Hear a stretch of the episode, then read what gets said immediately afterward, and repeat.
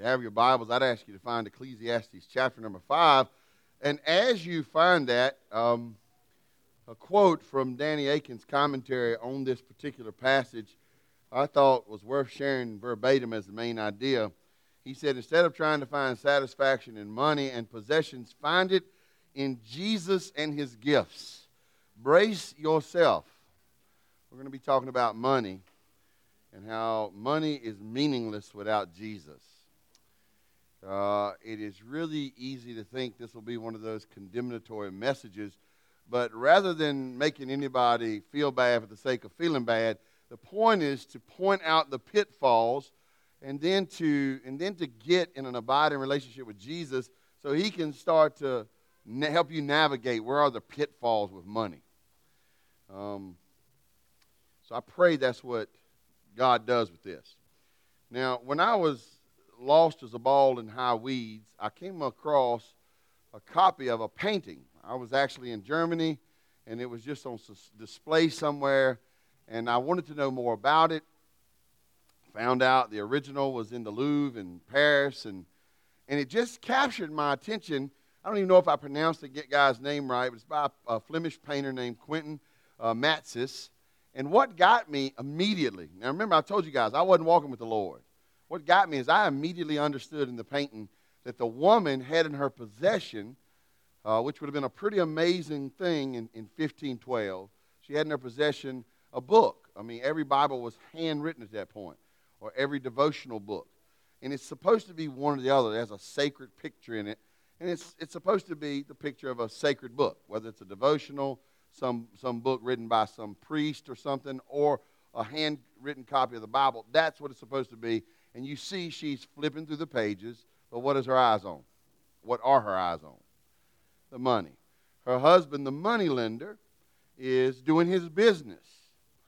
And this is what I submit. I submit that if you have your eyes on the Bible, it will tell you how to handle your money. But if you have your eyes on money, it will cause you to twist the Bible. If you want any everyday evidence to this, just look at how pervasive the prosperity doctrine is amongst us. Many people, many people are so concentrated on wealth, their idea of success, money itself, that they approach the Bible by making every passage serve the purpose of personal riches. This is one of the coolest paintings and one of the saddest I've ever seen. It's insightful from the original, the artist.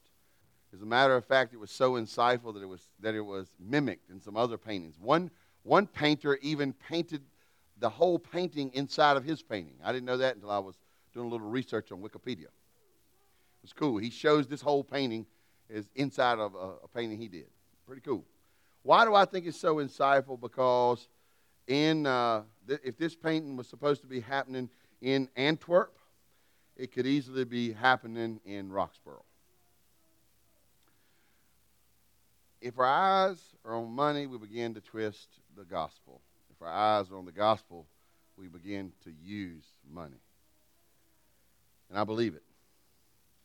The frank truth that we need to face before we even read the scripture tonight is that laziness is a sin that needs to be condemned but so likewise is greed.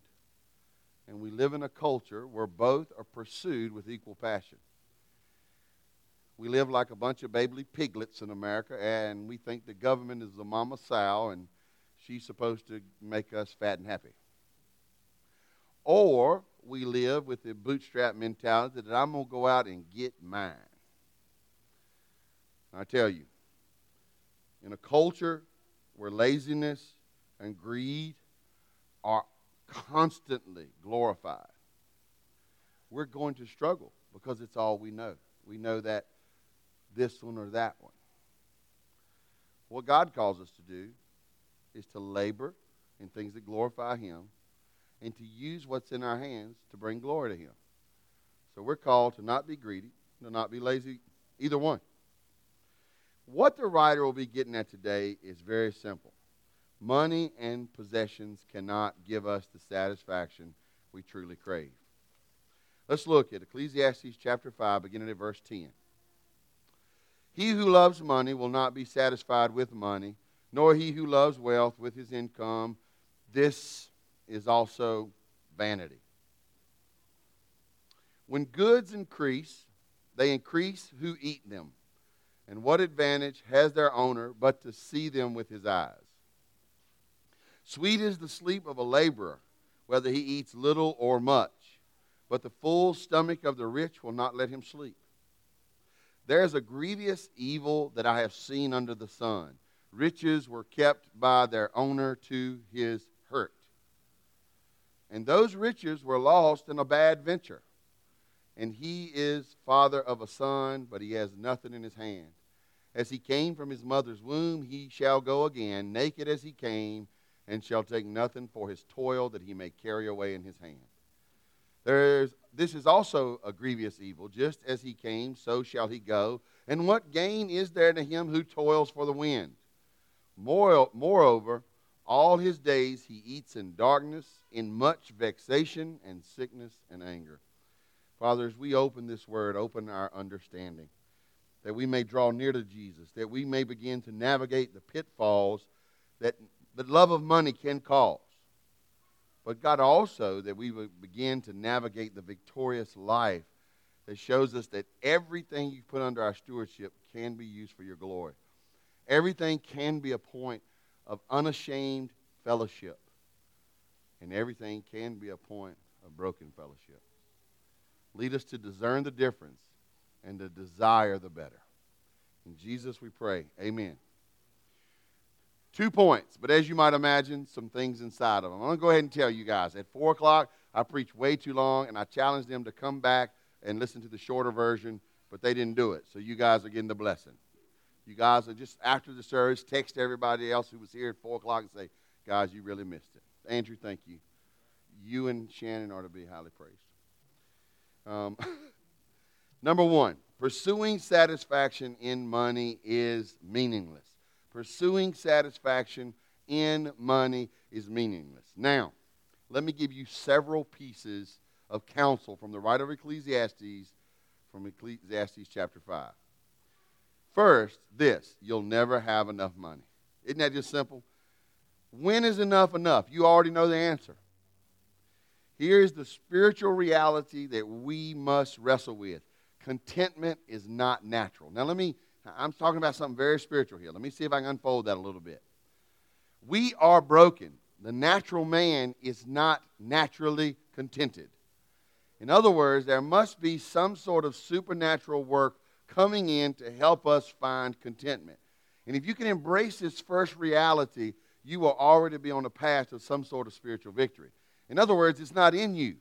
It's not in your broken self, by your broken self, to find contentment for your broken self. You guys know, you guys know I love to quote one of the greatest poems written in all time. High classical literature. Humpty Dumpty sat on a wall. Help me now. Humpty Dumpty had a great fall. Come on. All the king's horses and all the king's men, what? Couldn't put Humpty back together again. You guys know some great poetry. It was not within Humpty's power. It was not within mankind's power, strength. It was not within mankind's wisdom. Humpty Dumpty needed miracle, like the 80s pop song. All I need is a miracle. All I need is you. This is high theology, folks. It is not within broken man to fix broken man to find contentedness. Being content takes supernatural power. I always think here of, of the Apostle Paul in Romans 7, where he says, my paraphrase, I know the things I ought to do and I don't do them. I know the things I ought not do them and I go do them.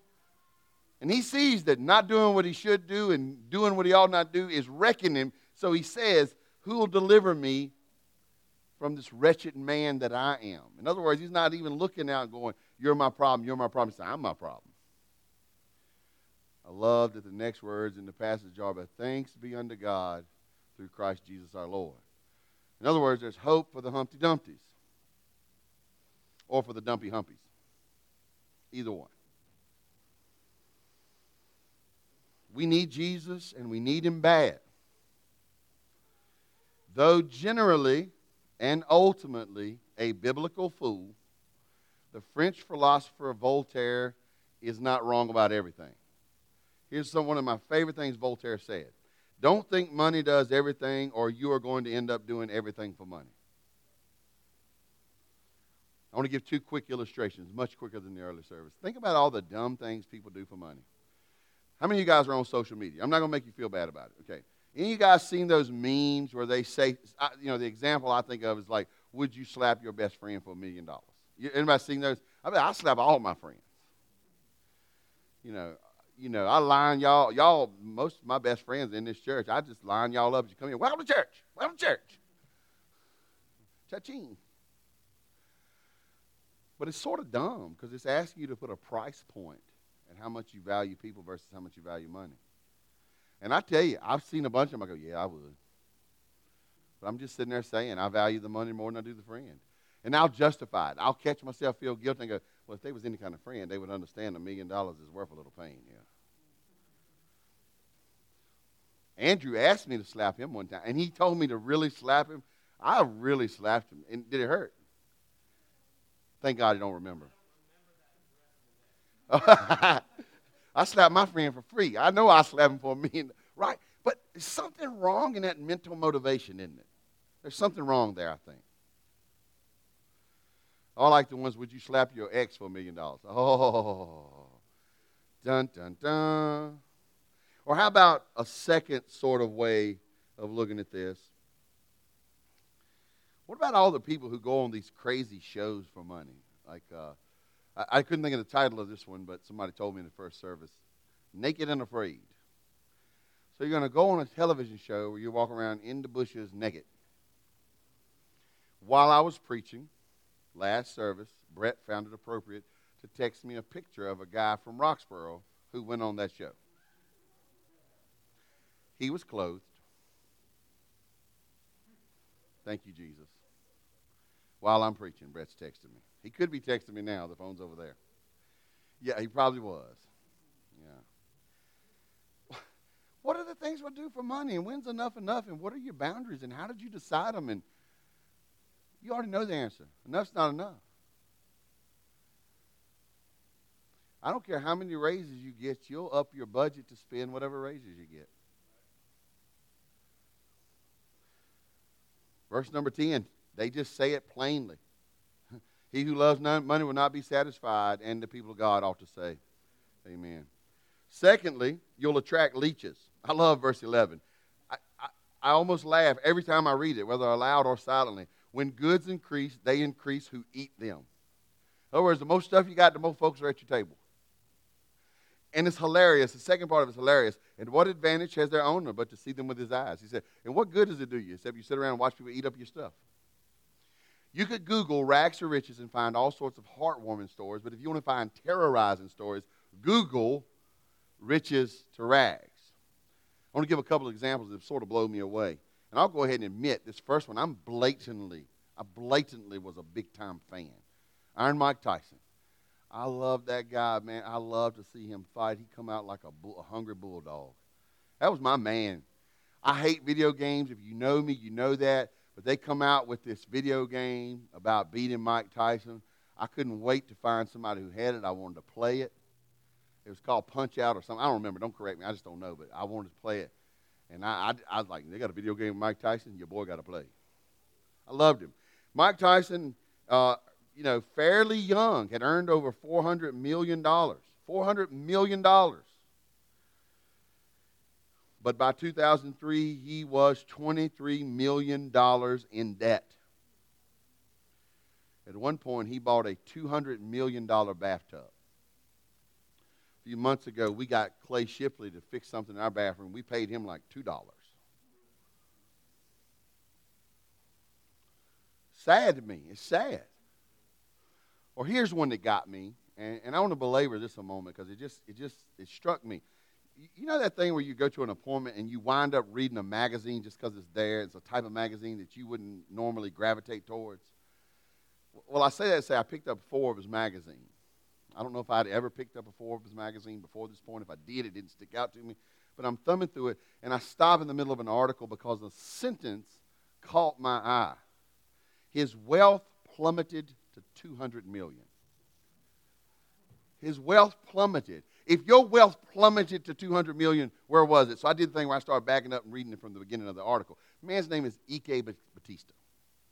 And since I read this article years and years ago, like 2013, I've been following this guy's story. Every once in a while, I'll just Google his name and find out what's going on now. Okay, let me see if I can illustrate why this catches me. We went to Cracker Barrel last night. After one visit for a family of four to Cracker Barrel, you could write an article about me. His wealth plummeted to a few dollars. So, so, you know, that's the thing. Where did it come from? Okay, so I had 50, now I have none. Right? So, where were you at? If someone could even write a sentence that says, his wealth plummeted to 200 million. Anybody want to take a guess where he was, just for fun? Where was he? In 2012, he had 43 billion dollars. Excuse me, 35 billion. 35 billion dollars. In 2013, that's a year, his wealth had plummeted to 200 million. By January of 2014, Bautista reported that he had negative net worth. huh? What happened? Right? Now, if you Google him today in 2018, he was sentenced to 30 years in prison. Apparently, he was pretty corrupt. Where did he make his money? In energy. I guess his Energizer Bunny stopped bringing him cymbals at some point. What's my point in this? I don't care how much wealth you have, there's no shortage of people that will help you eat it up. I would like to give a negative illustration of this. Now, some of you guys who don't know me will find this shocking, and you might not like me very much after but I got a DUI one time. And I was that guy who would always give anybody a ride anywhere. Well, when you get your license stripped away and you're attempting to go by the rules, find out real quick you ain't got many friends. That's what wealth will do a lot of times. And it tells you they weren't your friend, they were what? Friends of your your stuff. That's sad. It's sad. It's hurtful.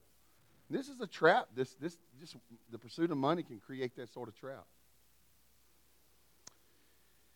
Thirdly, look at verse 12. Verse 12 is also sort of funny. Sweet is the sleep of a laborer, whether he eats little or much, but the mouth, but, but the full stomach of the rich will not let him sleep. You, you won't sleep well. You won't. Now, funny story. I can get into REM sleep faster than anybody you know. If you've ever slept in the same room with me, like on a retreat or something, you'll find out your boy just falls out dead. I'd be like, I'm going to sleep. I do it. Uh, years and years ago, uh, Karen and I got married, uh, and it wasn't until we got married because you know we we we had never spent a night together. So we got married. She's like, "Something wrong with you. You need to go to a doctor. I think you dying in your sleep. You got the sleep apnea or something."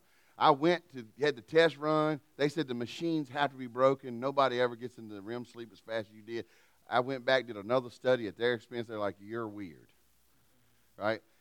But what I usually tell people, they say, "How do you go to sleep?" I said, "I work hard and I got a clean conscience." I say that in jest, right?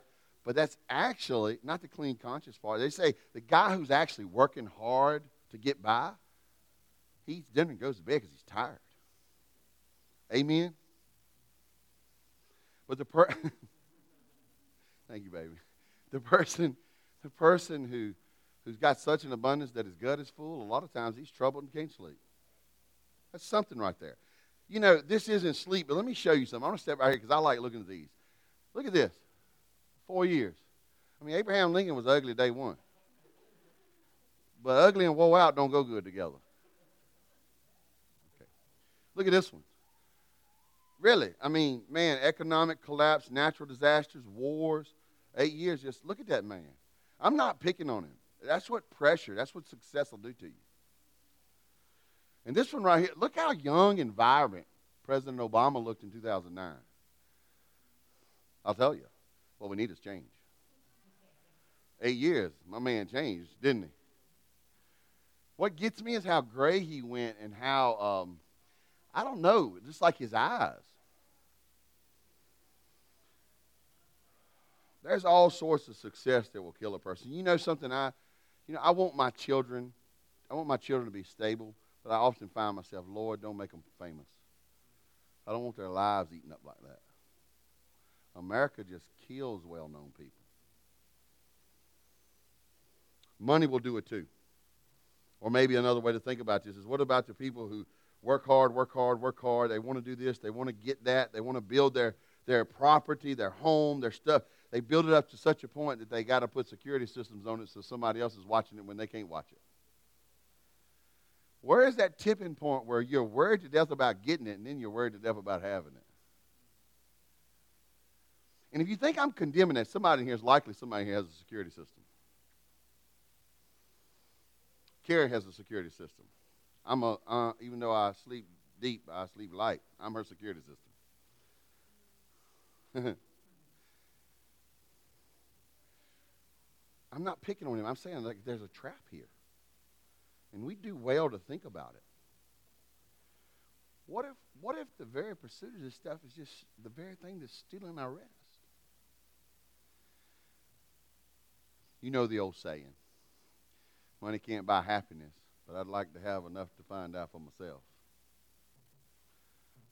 Except Solomon is saying, brothers and sisters, I've had enough. And it didn't work. I still wasn't satisfied.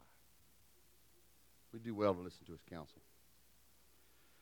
Also, in pursuing satisfaction, uh, you know, finding out money is meaningless, we see that you'll hurt yourself. Look at verse 13. Say, Tim, where do you get this stuff? There's a grievous evil that I have seen under the sun. Riches were kept by their owner to his hurt. That's reading the Bible. Say, how'd you come up with this? I read the verse. I got two words for you. If you don't believe this, I have two words. You ready? Ebenezer Scrooge.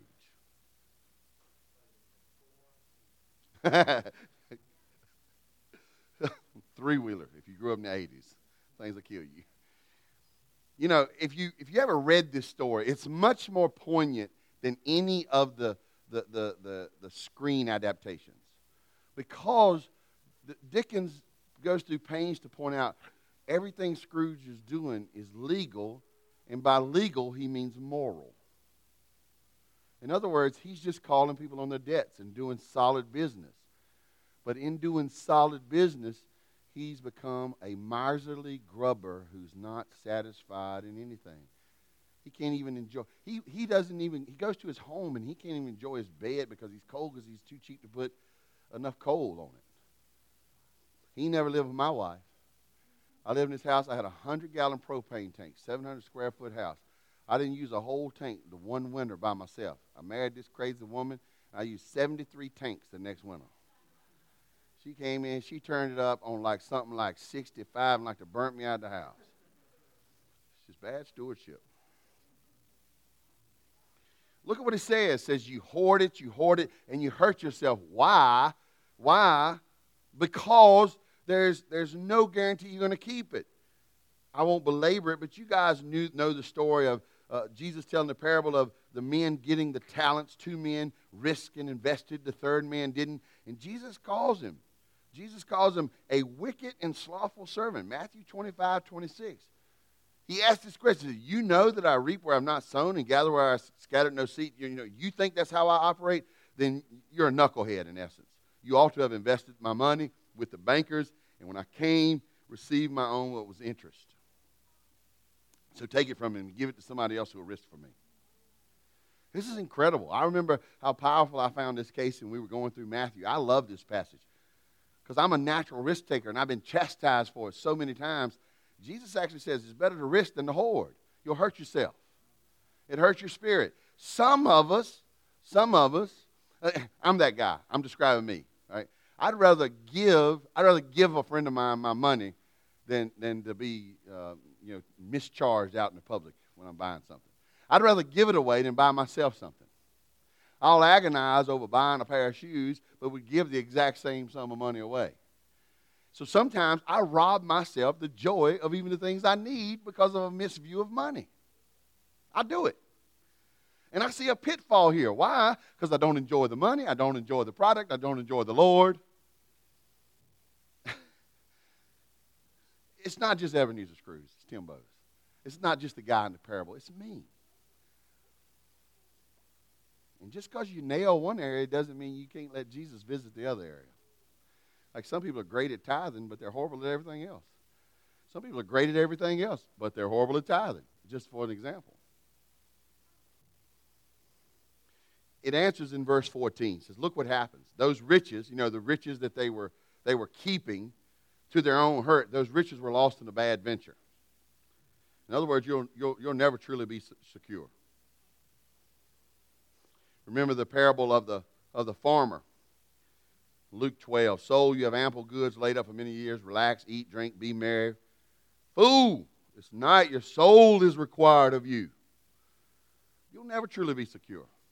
My brother's sitting here. He'll remember this vividly. David, you remember the 70s? Mom and dad worked, worked, worked, worked. They decided to go in that business venture. We all moved to Texas. Remember that? Remember, we, we moved, we rented a house. Best house we ever had up at that point, wasn't it? On the lake, you could go fishing every day. We had a, what was it, a 1980 Impala. We got back to Halifax County, Virginia. The venture went bust. We went broke. We literally pulled into Grandma and Granddaddy's driveway on Highway 711 in Halifax County, ran out of gas, and I'll never forget, my mama cried because all they had was a handful of change and what was in that car. All that careful planning, the willingness to risk. But just because careful planning and willingness to risk, it's not the one thing that secures the other. You're never really secure. You're never really secure. Also, the writer of Ecclesiastes says, You'll leave it behind. Look at verses 15 and 16. As he came from his mother's womb, so shall he go again. He says, This is a grievous evil. go back to that passage in Luke chapter 12. He says, And whose things will they be? Who's going to get this stuff? Who's going to get it?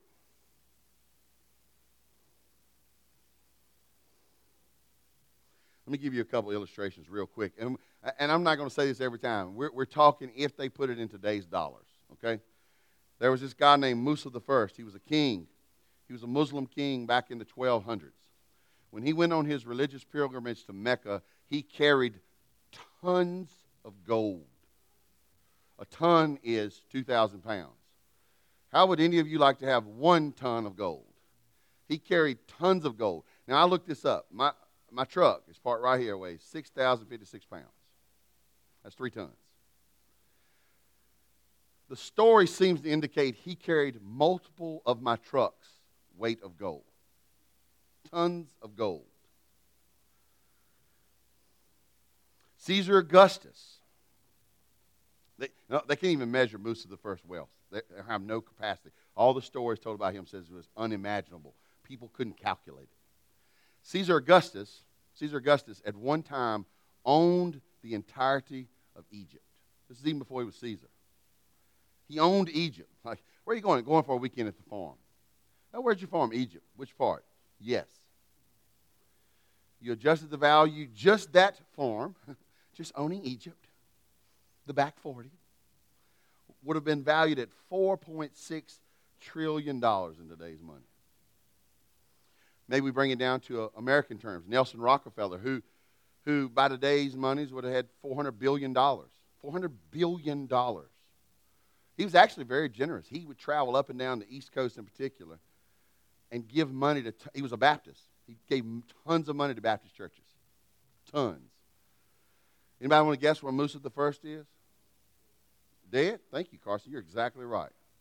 Anybody want to guess where Caesar Augustus is? Dead. Casey, you're, you're, you're one, and then you got, let's see. Let's see if Erica knows the next one. You want to guess where Nelson Rockefeller is? She, man, this side, I don't know what y'all are doing. And you never see a U-Haul behind a hearse because you can't take it with you. What do you do if you get all that money and you're not rich toward God? What if you get all that money and you don't enjoy it or God? Isn't that sad? Or you like the guy who says, Honey, I love you. I would like one final wish. I would like to take all my wealth with me. Would you just put all my money in the casket? She said, I love you. I'll absolutely fulfill your request. So she wrote a check and slipped it in the casket. Took it all with him. 1 Timothy chapter 6 tells us godliness with contentment is great gain. Why? Because you brought nothing to the world, we can take nothing, and we can't take anything out of it. Godliness with contentment. Wow, it's powerful. Finally, finally, before we turn to some good news, and we're going to turn to some good news, and I'm going to go really fast in closing. You'll be miserable. How do I know this? Because verse 17 says, You'll be a miserable person. One of Shannon's daughter brought a friend to, in the 4 o'clock service, and, and she left her bulletin here. She took notes. Kylie's little friend took notes. And what was funny is on this one, she wrote miserable spaces. Like she, she caught the she caught what, what, what Solomon has painted a picture of.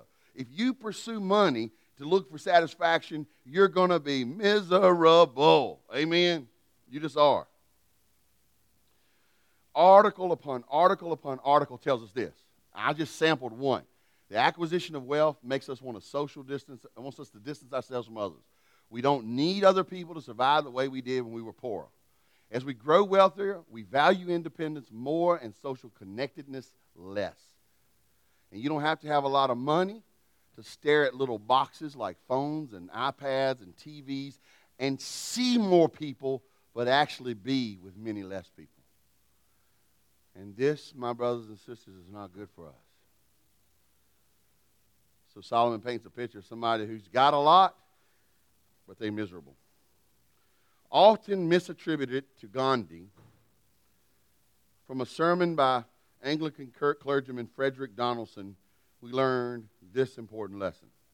The seven social sins are wealth without work, pleasure without conscience, knowledge without character, commerce without morality, science without humanity, worship without sacrifice, politics without principle.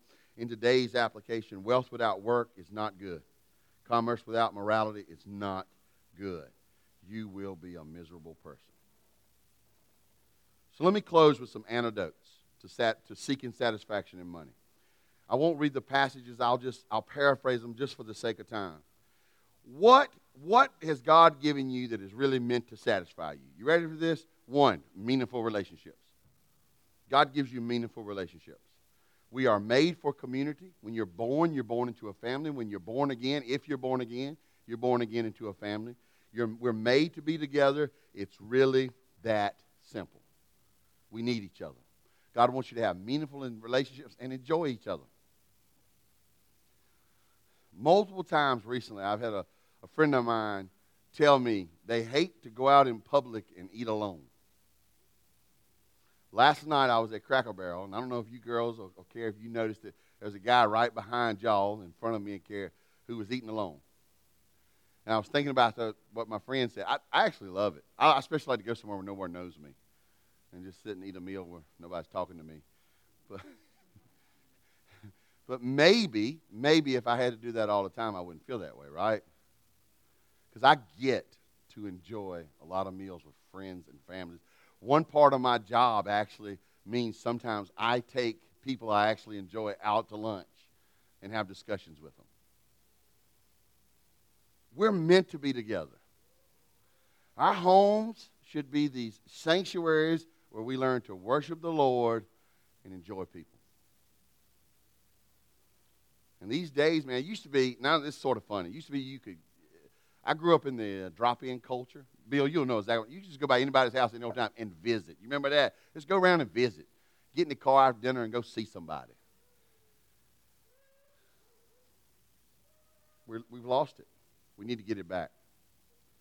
If you look at Ecclesiastes 4 7 through 12, just read that tonight. Look at it. It's powerful. Two are better than one because they have a reward for their toil. You need people. You need people. You need each other. Secondly, contentment and joy in what God has given you. That's the antidote for seeking satisfaction in money. Enjoy what God has given you. And and if you're not enjoying what God has given you, it is exposing your need for God. Let me illustrate that super quickly. Could you imagine, could you imagine turning a toddler loose at Disneyland? Could you imagine that? at the best scenario, they'd be playing with an empty cup at the gate. That's what kids do. You buy them a expensive toy, and what do they do? Play with the box. right? The best case scenario. Worst case scenario, something terrible would happen to them. What do they need? They need someone to help them nav- safely navigate the things they're meant to enjoy. So finally, what's the antidote? And I gave you some scripture references. Go look them up. Study it. I know I've talked too long, but this is really important. Jesus. Augustine of Hippo said, You have made us for yourself, O Lord, and our heart is restless until it rests in you. We need Jesus. Jesus is the one that wants to lead us on how to navigate the world He's given us to be a blessing. We grew up farming, and it, uh, and it struck me how the, the, the same dirt that would give us vegetables in the spring would break our backs in fall. Same dirt. And some farmers who went through the exact same things we went through seemed to be these people who were at peace, you know. They enjoyed what they had and they just worked. And some people just seemed to fight the dirt. My dad seemed to be one of those people who just fought the dirt and stayed angry all the time. He didn't learn to enjoy what was coming up from it until a couple of years before he was buried up under it. I don't want to be that guy. I want to walk with Jesus and learn to navigate the good things he's given us. And my contention, biblically speaking, is that until until until Jesus shows us how to enjoy it, we won't know how to enjoy it on our own. Until Jesus shows us how to enjoy each other, we won't know how to enjoy each other on our own. We need Jesus. Two closing questions. Do you know him? If you don't, the cool thing is he says, Come unto me, all you who are weary and heavy laden. All you who are weary of trying to do it on your own, come to me. I'll give you rest. I'll start to nav- show you how to navigate life. Also, if you already know him, are you letting him lead? Are you letting him lead? Growing up, you know, parenting with care, she was always that one that, you know, if the child was looking like they might fall one day, let's follow them around until that day and prevent the falling. I'm like, let it happen. Right? And so we, we always balance each other as parents. You know? Seems like she kept him from falling, and sometimes I pushed him to falling. But we had the same goal show him how to walk and live. Well, you know, Jesus takes you as an individual and he teaches you how to live and enjoy things. But you got to really walk with him. Sometimes that means he lands you on your face, sometimes it means he picks you up when you've landed yourself on your face. Are you walking with Jesus? Father, thank you for a chance to share from your word. Help us, God, to engage with this scripture in a fresh and powerful way where we see that you have given us many good gifts. And help us, God, not to fail in enjoying them. In Jesus I pray. Amen.